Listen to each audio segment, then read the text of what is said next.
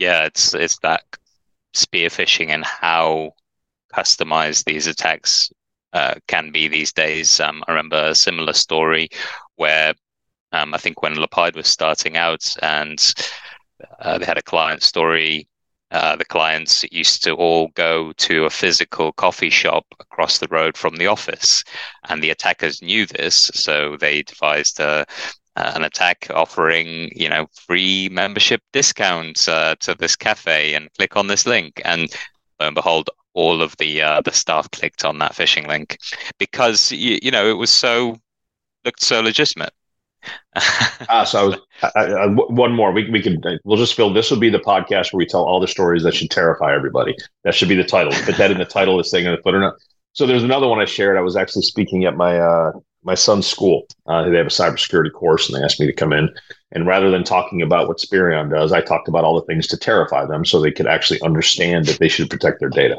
And there was one that came across the wire a couple months ago, and it was a QR code there was a QR code on the door of one of those boba tea shops, which I don't understand, but I guess it's a thing.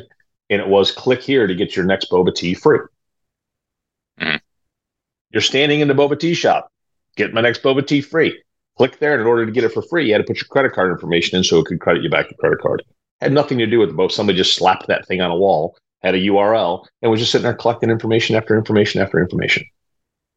And they actually had one woman that uh, had $20,000 drained from her bank account as a result of that one scam because she put her bank account number in there so they could credit it back to her bank account.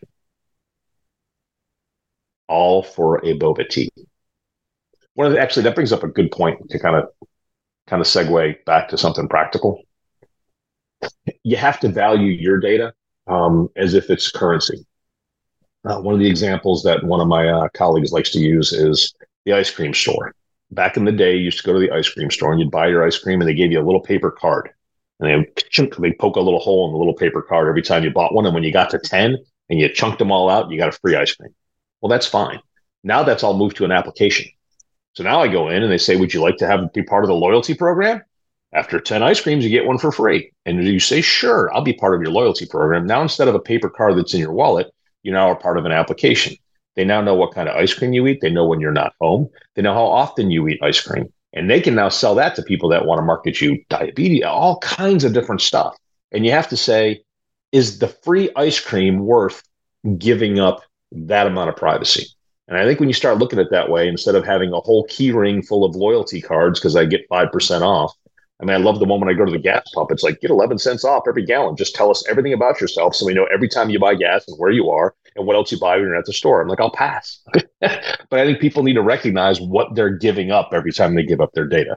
And all those loyalty programs are literally nothing but a siphon of where you go, what you buy, and a lot about who you are.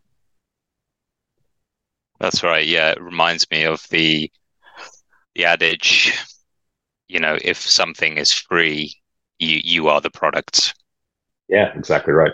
Your your data is being collected. It's getting sold. It's uh, and it's probably in the T's and C's. People don't read those things in any case, and it's probably like we can share all this to to third party vendors and market research and all sorts. Um, so yeah, you're you're right. We do need to be more careful with with our uh, you know digital identities and the data that you know we put out there. Hundred percent. So go, going off the going off the back of that, what, what sort of checks and balances are there in place um, from a you know compliance standpoint? You know, for organizations like Duolingo, you know they've had this breach. You know, are they they liable? Um, you know, were there things that they missed? Um, you know, what what are the re- repercussions from a legal perspective? Yeah, so uh, uh, and let me let me couch that in one thing and then I'll answer your question specifically. One of the one of the things that people confuse is compliance with security. Mm-hmm. You can be compliant and not be secure. And I think a lot of people wrap themselves in a warm blanket of compliance and then they wake up the next day and they have a breach. Um, one another we'll go back to a LinkedIn post. This one was from a few weeks ago. I thought it was great. It was a uh, it was a gym teacher's door and you had to put your physical form in there to say your doctor said you were okay and you could go ahead and participate in in school um, gym activities. So uh, and it said confidential written on the outside. It was like an envelope that you stuck in there. It said confidential and said do not remove other people's paper. And then I had like a little wrap around the whole thing. It was compliant. It was clearly classified and it had a level of security associated with it with a little wrap tie around it. But was it secure? No, because you could rip the thing off the door and head out with an entire 500 kids' private information. So check the compliance box, didn't really check the security box. And I think with Duolingo, I don't know that much about the actual breach itself. That's what um, people are going to ask. Um, did you actually do what? Did you know what data you were protecting?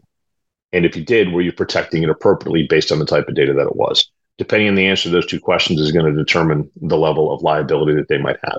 And then the level of liability they might have, how much of that can then get passed to an insurer if they've got some sort of cyber insurance. If they were not protecting at all and did not have basic things in place, then the cyber insurance might say, too bad this one's on you. Um, and then the determination of how much is that going to go ahead and cost. So that's just the beginning of the clock ticking. Now we're involved in post breach activities as a company right now. The breach that might have happened three years ago, and they're still trying to clean it up because you realize that a bad actor had been in your system for six months.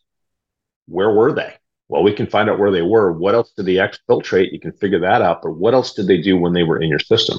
And if they had access to all of your mailboxes while they were there, and you can't prove that they didn't exfiltrate something, then you have to assume that they did. Now you got to go scan all those mailboxes to find all the personal information to make sure that you notify people appropriately.